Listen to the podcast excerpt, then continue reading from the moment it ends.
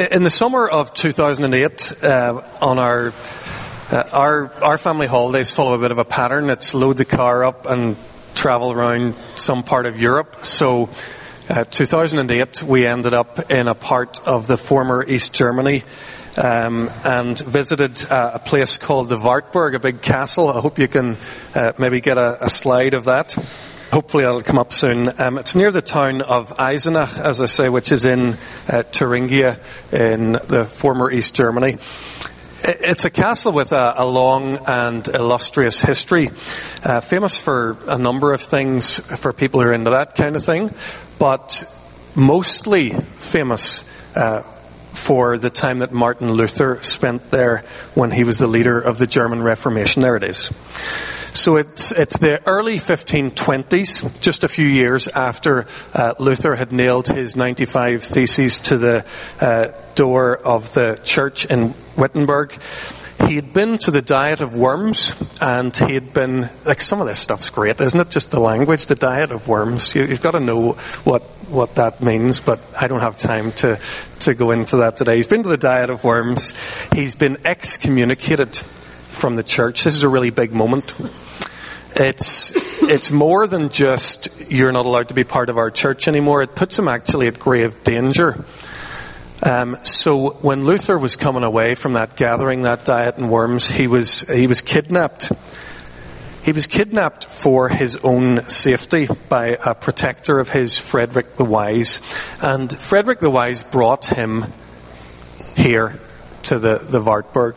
And he stayed there in disguise under the name of Junker Jorg. Uh, Junker Jorg means George the Knight. And if we have a photo of him there, I didn't know this. Luther was the first hipster. I mean, look at that beard. He, he was 500 years ahead of his time. Um, so the church leaders had um, managed to excommunicate Luther. They had him hidden away in a castle.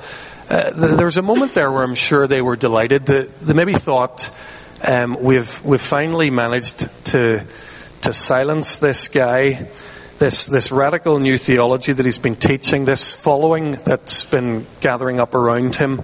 He's become a huge threat to the church. And now he's gone. He's nowhere to be seen. Maybe we've finally uh, put Martin Luther out of action. Luther was in the Wartburg only for 10 months from May of 1521 until March of 1522.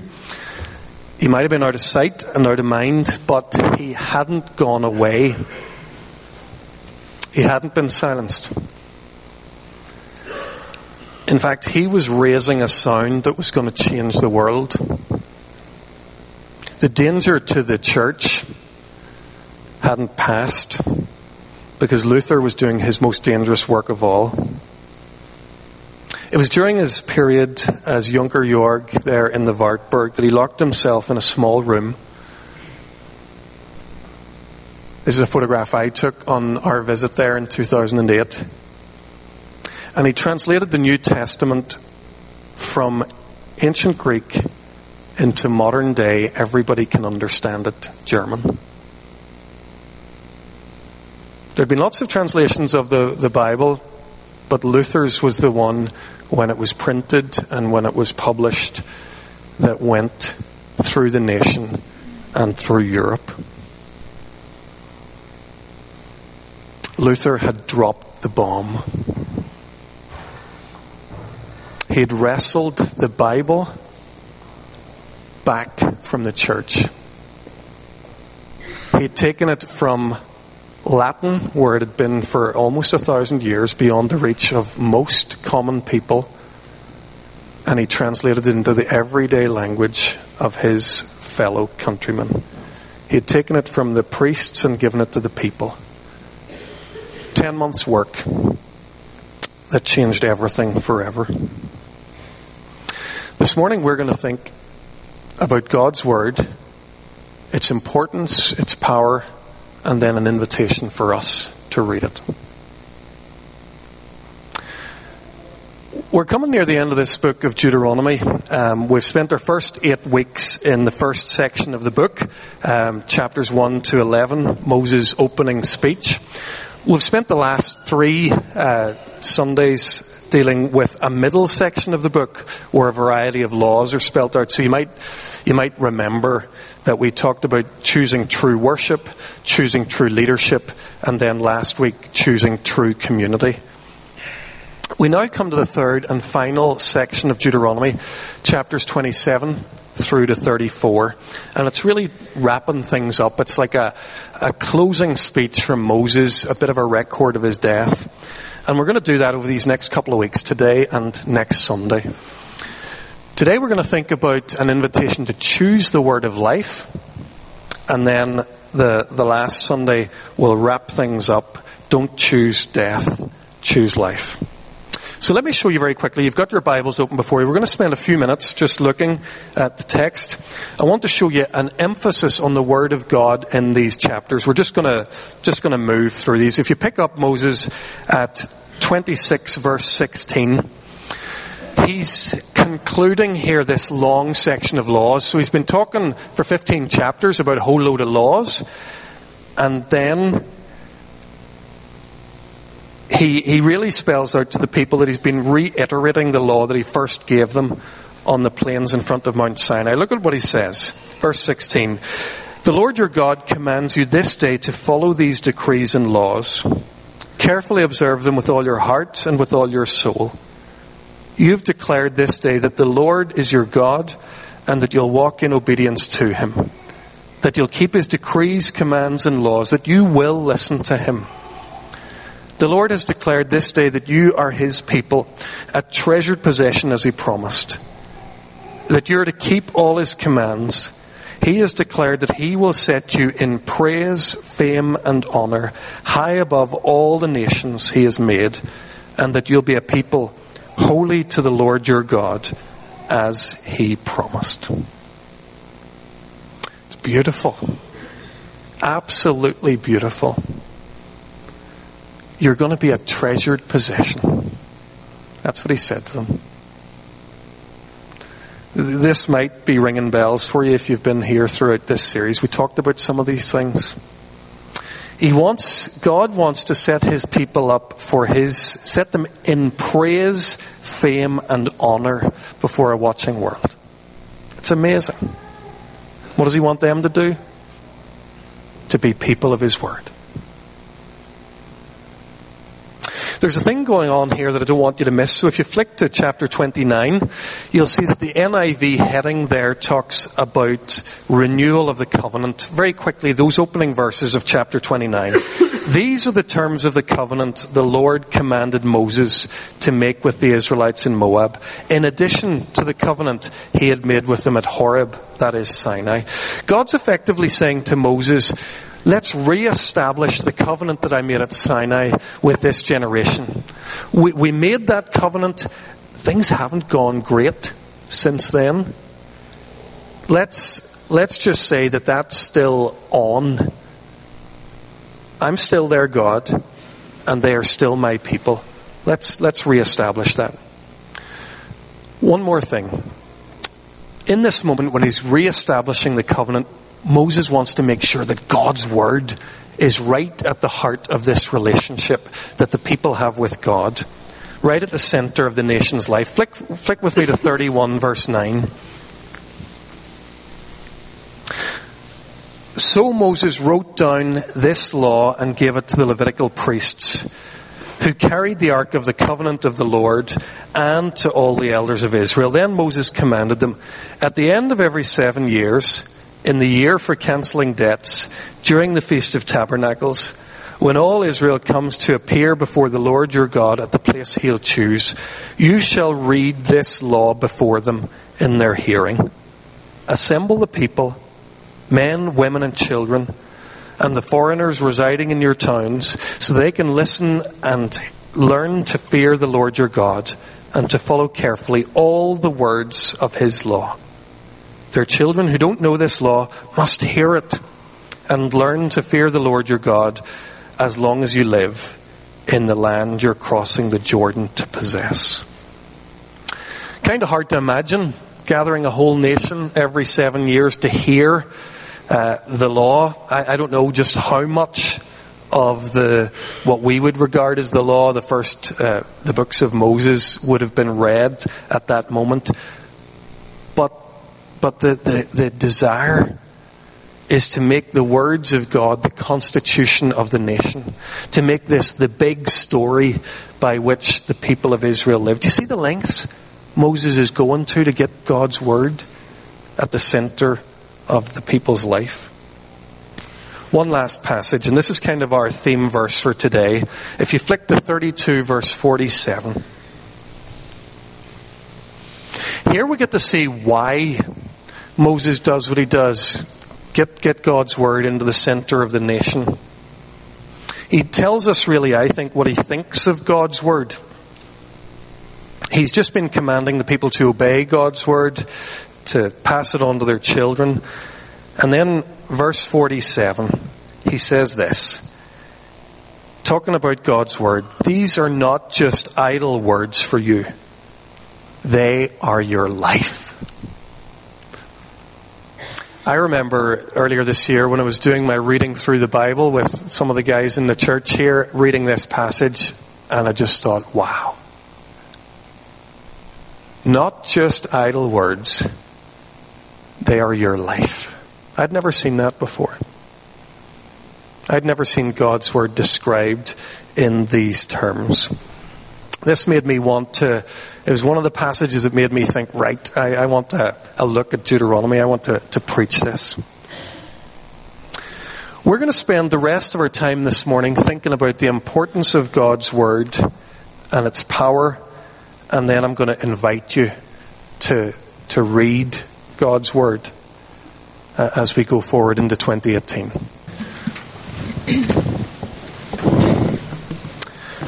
The importance of the Bible, the power of the Bible, and an invitation to read it for ourselves. First of all, the importance.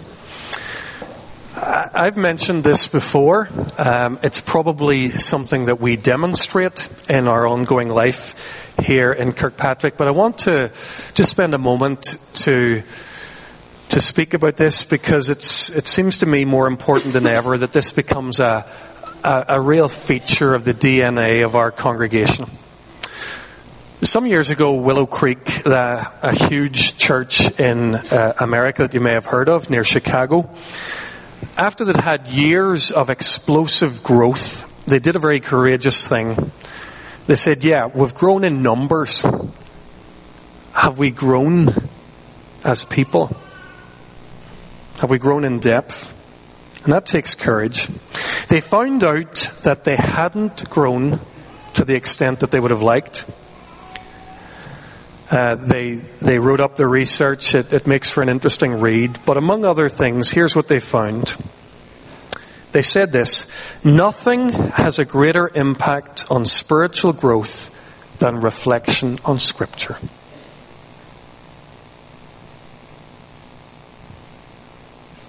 They said if churches could do only one thing to help people at all levels of spiritual maturity grow in their relationship with Christ, their choice is clear. They should inspire, encourage, and equip their people to read the Bible, particularly to reflect on Scripture for meaning in their lives. So, if these guys aren't wrong, I think they researched hundreds or nearly a thousand churches. Um, it's quite a. It, it, sounds right from the point of view of the research, but even more than that, it sounds to me intuitively right. It looks to me like they had come to the conclusion that, that Moses was right. That these aren't idle words. They are our life. So we're talking here about the importance of reading our Bible. There's simply nothing better that we can do than to spend time reading God's Word. I've been this this has really surprised me. I've caught a wee bit of a Reformation bug this year. I, I'm not very much into systematic theology or historical theology. Those of you who, who are here with me would know that. I'm not constantly quoting the, the, the reformers or the old guys in the church. But I did, I did think, right, I'll have a go at reading Calvin's Institutes. If you know Calvin's Institutes, it makes my Bible look like a pamphlet. It's, it's a big sort of beast of a thing. But I've, only started it. I'm not claiming to have read it, but I have started reading it. And right at the start, it talks a good deal about God's Word. And here's what Calvin says It's impossible for any man to obtain even the minutest proportion of right and sound doctrine without being a disciple of Scripture. He says you can't know God if you aren't in the Bible. And it gave me pause to reflect. I thought, goodness, that's a, that's a big claim to be making. And as I thought about it, I thought, it, it, it's a big claim, but, but, it, but it feels right. I wondered if I know any mature Christians, people who really inspire me, who really make me want to run after Jesus, who aren't people of the Word who haven't immersed themselves in God's Word. It's because of the importance of, of these things that our Kirk session recently, when it did a bit of work around its purpose and vision and values, made the Bible one of our key values as a congregation, one of only eight values. Let me read from the opening paragraph of our vision document where we spell out the importance of the Bible in Kirkpatrick Memorial. We said reading and teaching God's Word is central to all that we do in Kirkpatrick Memorial. As a Kirk session, we want to protect this primacy. While the teaching elder plays a key role in maintaining and developing the primacy of the Bible in our congregation, it's also important that the elders take care to ensure this focus remains.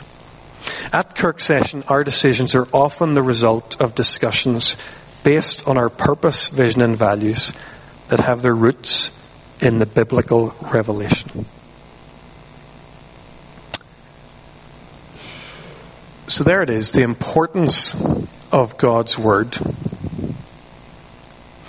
I want to think with you for a, a moment about the power of God's Word. It, it changes the world.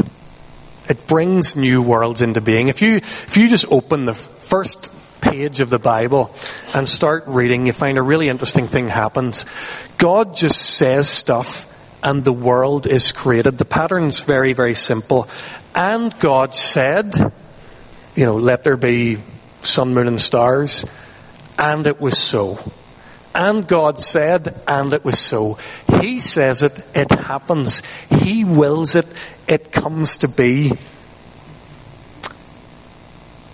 It's kind of like a, a, deliberate reference, I think, to Genesis 1 when John, the gospel writer, begins to tell us about Jesus and describes him as the Word.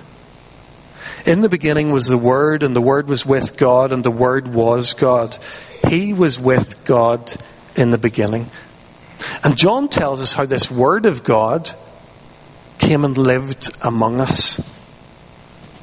That child born in Bethlehem that we're going to be focusing on. That man on the cross, that's the Word of God. The will of God made flesh. You see, God didn't just create us by His Word. It was through His Word, His fleshly Word, that He saved us. So God creates us and saves us by His Word. His Spirit uses His Word to change us too, if only we'll allow Him.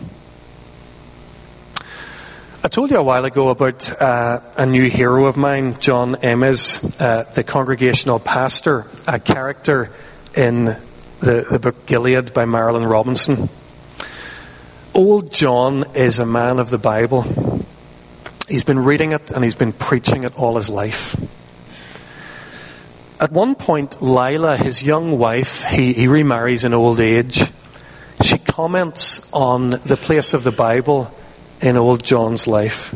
She says, The Bible was truer than life for him.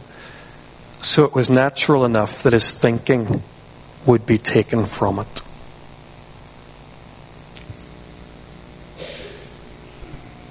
So gentle and so profound. Whenever he thinks now, he thinks the Bible way. He thinks the, the God way. His whole mental world has been shaped by this book, this Word of God. They're not idle words for John Ames, they are his life.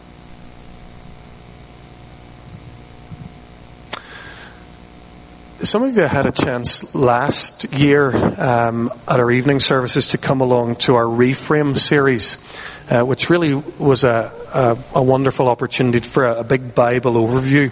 I love what Rick Watts, one of my professors from Regent Day, said in that course. He said that the goal of Bible reading is to inculcate God's story in you so deeply that when something happens to you, you just intuitively react with the character of God that's revealed in the story. You don't have to think about it because it's who you are. It's so deeply inside you, it's just where you come from. I love that.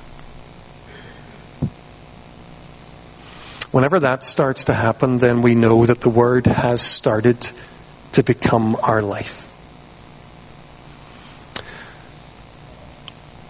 That's all very interesting and very inspiring, you might say, but does it work in real life? Could or would reading the Bible have any impact on me? Well, a number, a number of us at the start of this year, about 40 of us, uh, decided we'd have a go at, at testing that. Um, 40 of us decided we'd have a go at reading through the Bible. Just showing up, just letting God speak to us, see what He had to say. We called it the Community Bible Experiment because I think we knew in our heart of hearts that a lot of us wouldn't make it, that we wouldn't read the whole thing. And we weren't sure what would happen if we did. I can now report 12 months later, as we come towards the end of that, that only some of us, uh, I should say some of them, did make it. I didn't read every chapter along the way. Uh, among all of us who have tried, good things have happened. First of all, most of us are saying that we read more of the Bible than we would have if we hadn't taken that step. And that's a good outcome. Many of us can say that we've been changed uh, by the experience. Just now, I'm going to invite uh, Claire and David, a couple of guys who've been on the, the Community Bible Experiment, to come and share a little bit of their experience. We're going to ask them a couple of questions. Guys, if you come up at this point, give them a round of applause and thank them for coming to. Uh, questions I want to ask you guys are very simple. Tell us why. Um, why did you have a go at this? Okay. Um, I, I, had two main reasons. The first was to just understand the Bible better than I did last year. Um, and the second was to improve my, uh, deepen my relationship with the Lord. Um, basically, I, well, for certainly all of my adult life, I hadn't read the Bible, and a lot of my Bible reading had been the children's stories, which I'm now reading to my kids, so I needed to knew a bit more about what was there. Guys, a second question. Um, I've already explained that we, we thought we could have a go at reading through the whole Bible. Um, there's no big no big judgment about how well people got on with that. How, how did you guys get on with that? Um, well, uh, I'm maybe more fortunate than some here. I'm I'm uh, busy in retirement rather than busy at work, so that gives me more time. So, uh, yes, I have fallen behind, but I had a danger, danger uh, voice in my head every so often. Every, every three days, if I wasn't up to date, I spent the time to get up to date. So, uh, I may be the church swat, but I'm, I'm, I'm up to date as from yesterday. I shouldn't have let him go first in that one. Um, I have failed miserably in reading it all in the year, I have to say. Um, and I know there's still, I don't know, 20 days, whatever it is left in December, but I will not complete it in those 20 days. But I have read more than what I read in this past 18 years, so hey presto, that's all good for me. Brilliant. Um, this last question, we're, we're thinking at the moment about how reading God's Word changes us. If you could share something that struck you that felt important, that changed how you see God, how you see yourself, or how you want to live. Um, just a change. Okay. Um, I, I, think I have been reading the Bible in times gone by as uh, looking for something to help me in my circumstances in my life. I don't think there's anything wrong with that, but this year um, it's been different. It's not about me, it's been about um, God. So I have learnt things about God's character. I have learnt things about God's plan for salvation so that when I pray to God about how He might do things differently, I've kind of realised, hold on, God has had a plan for thousands of years, and I've had plans for a few years, and maybe uh, my view isn't maybe the, the right view. Um, so I, I've had that sense that when you read your Bible and you read about these great characters in the Bible, behind those there's the Lord. So I started the year trying to think about how does the Bible all point to Jesus, which is what we're told, and I probably couldn't couldn't figure that out. But what I could figure out was how God was behind all the stories in the Bible, if that makes sense. Brilliant. Thank you. Um, S- step forward a wee bit, Claire. Um, basically, whenever I started doing it, I was like writing notes, but it was more what had been happening. So then, when I maybe didn't read it for a while or did a chunk of New Testament instead of Old Testament, it was like a review of what was happening. But as the year went on, I those notes very quickly changed to what it was actually meaning to me and what the Bible was saying to me, as opposed to just a basic account of what was there. So um, I quickly learnt that things will be done in God's time, and I'm a little bit of a control freak. Um, but I'm trying to sort of step back from that and say, do you know something? It's not me that's in control, it's God that's in control. So that's what I've learned. Brilliant. Thank you. Um, folks, we're going to work around the congregation and bring everybody up in future weeks to just ask how. No, no we're not. No, we're not. Keep coming. It's all right.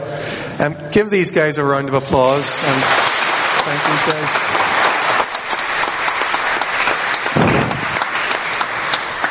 Okay, the importance of God's Word, the power of God's Word. Lastly, for a few minutes, an invitation to read it. Okay, I need to say this so that I don't have a bad week of feedback and emails. If you're somebody who's reading the Bible and it's going swimmingly for you, don't don't shoot me if I give people a hand who aren't reading the Bible and it's not going swimmingly for them, okay? I'm not getting at you. If you're reading really well in 2017, God bless you and read better in 2018. You know, catch up on your emails for three minutes here while I talk to the rest, okay? I want to talk for a few moments about how we could actually do this. I've grown up all my life in churches where we talk about you should read the Bible, you should read the Bible, you should read the Bible. But I don't remember often people taking much time to help me to get started or get back in. So that's what we're going to do for a few moments. Somewhere in the pew where you're sitting, or in some of the pews, I'm sorry we ran out of these, we have a thing here called a Bible reading trail map for 2018. See if you can get your hands on one of those. Some of the front pews, I, am not sure, got them. Uh, I want to pay tribute to Stephen and thank him. Stephen's not here today. Uh, Stephen, who works with us here in the church, he did most of the work of putting this little document together. Uh, let me explain it very quickly. Um, what we, what I am hoping is that everybody in our church could try to read the Bible. Okay? I know we're not all reading the Bible, and I'm okay with that. I'm not okay with it, but I understand it. Uh, I want us to be reading the Bible, and that's what this is about. So the truth is, we can't all do the same thing. We are so very different. Some of us have been Christians and reading the Bible for 50, 60 and more years. Others of us are here and we, you know, we're only trying to find out what this is all about. So we can't all set off on the same journey together. The metaphor is, is arriving at a forest park with your whole family, all the generations, from the toddler to granny in the wheelchair. You can't all go on the same walk, or not easily. It's going to be a very uh, curtailed sort of a walk. So you can imagine a scenario where you look at the trail map. Uh, you know, at the car park, there's the trail map, and it shows you that there's different options you can go on. So there's a, a, green trail for beginners. There's a blue trail where it gets a wee bit harder. Red trail's pretty substantial, and the black trail's for nutters. Well, that's that's where we're going with this. So if you have a look through that booklet, by the way, I printed off 150 copies of this today. Um, what we will do is we'll print more of them. We'll also send them out with our, our weekly email this week to make sure you're only waiting for it a few days if you didn't get a copy today. Um, if, if you take a look at that booklet for a moment, you'll see, as I say, that it begins with a green trail what we've done here is we've said, what's the easiest way to get into reading the Bible? We, we went back to very basics. Do you know when we stand here and baptize our kids, we give them a Bible each? Well, we're saying, don't forget about those.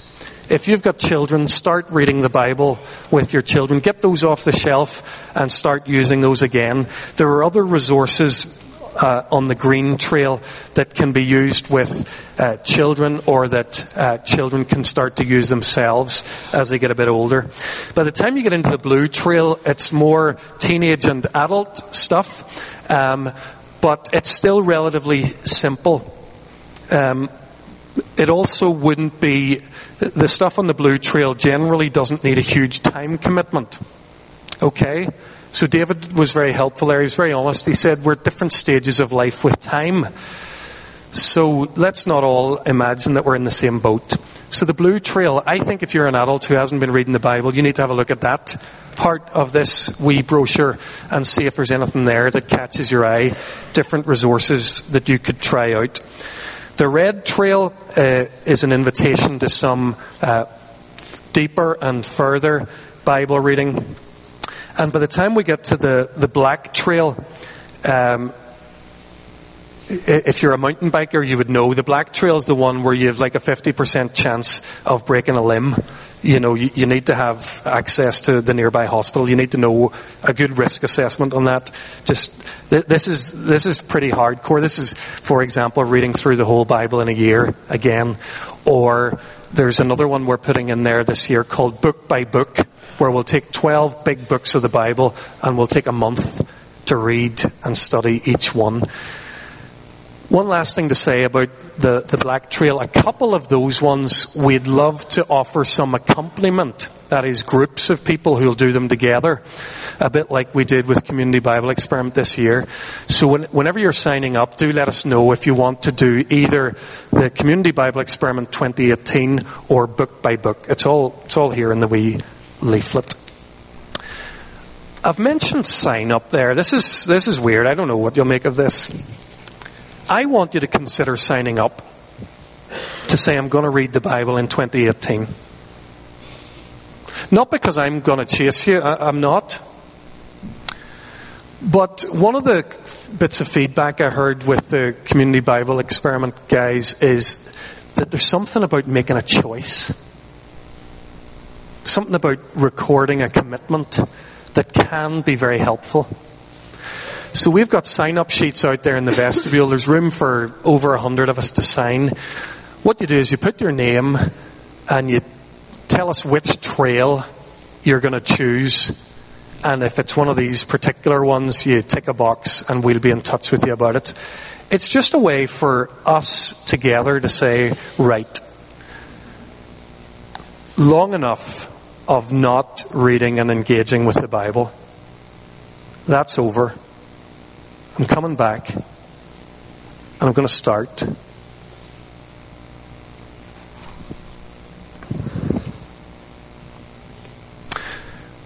One of the key uh, objections or frustrations people have with reading the Bible is time. I get that. I, I, I think we live in a very busy, busy time. Just one thought occurred to me. Set of scales. The minutes that I spend on TV and social media, pop them on one side. And then the Bible on the other side.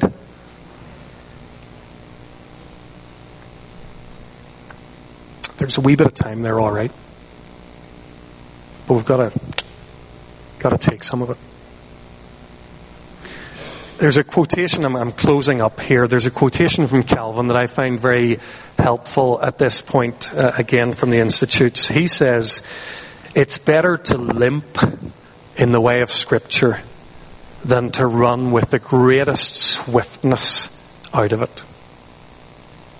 Well, I'm a limper.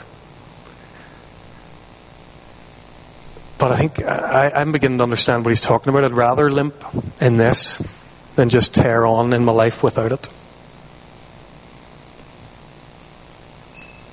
Folks, we've been talking today about the importance, the power of God's Word, and I've invited you to think about. But by the way, I, have deliberately called that 2018. You don't have to start this. Still a few weeks. Bit of time to think it through. Make a good choice. Use the time. Pull that out this afternoon and start thinking about that. I want to finish by telling you about a, a, conversion experience that I've had probably just within the last year in regard to all this stuff. I grew up in churches that um, were very committed to the preaching of the Bible. And I'm immensely grateful for that. That's my heritage. That's who I am. That's why I do the work that I do, because I believe in the importance of uh, a teaching ministry at the heart of a church community. So when I became a minister, that's what I wanted to do. So I thought that this, what I'm doing here today, standing at the front and preaching once or twice a week, preaching sermons, that that was enough. That that was what I was supposed to do. I've changed my views. I no longer think it is enough. Uh, by the way, I want to keep preaching and getting much, much better at it than I currently am. You could pray for me in that. But what I want to do that I haven't been doing much is start to invite you to read the Bible for yourself to show you that these aren't idle words. They're not curiosities. They're not things you come along and to watch me talking about. It's God's Word for you. 500 years ago, a maverick German monk sat in a small room in a castle. And he did some work that changed the world. He took the Bible and gave it to the people. We need that same reformation today. So today's the day when I'm giving you the Bible back. If I've done anything or we've done anything here that's given the impression that this is ours and that it's up to us to, to curate it, it's up to us to oversee it, I, I apologize and I say, here it is. Have it back. These are not idle words for you. They are your life. And because I want you to have life, I want you to read God's Word. Let's pray.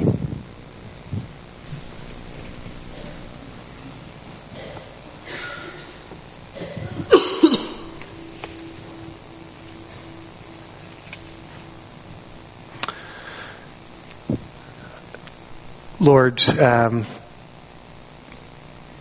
what we have thought about here today may not be new to most of us. But Lord, it's certainly a challenge to many of us.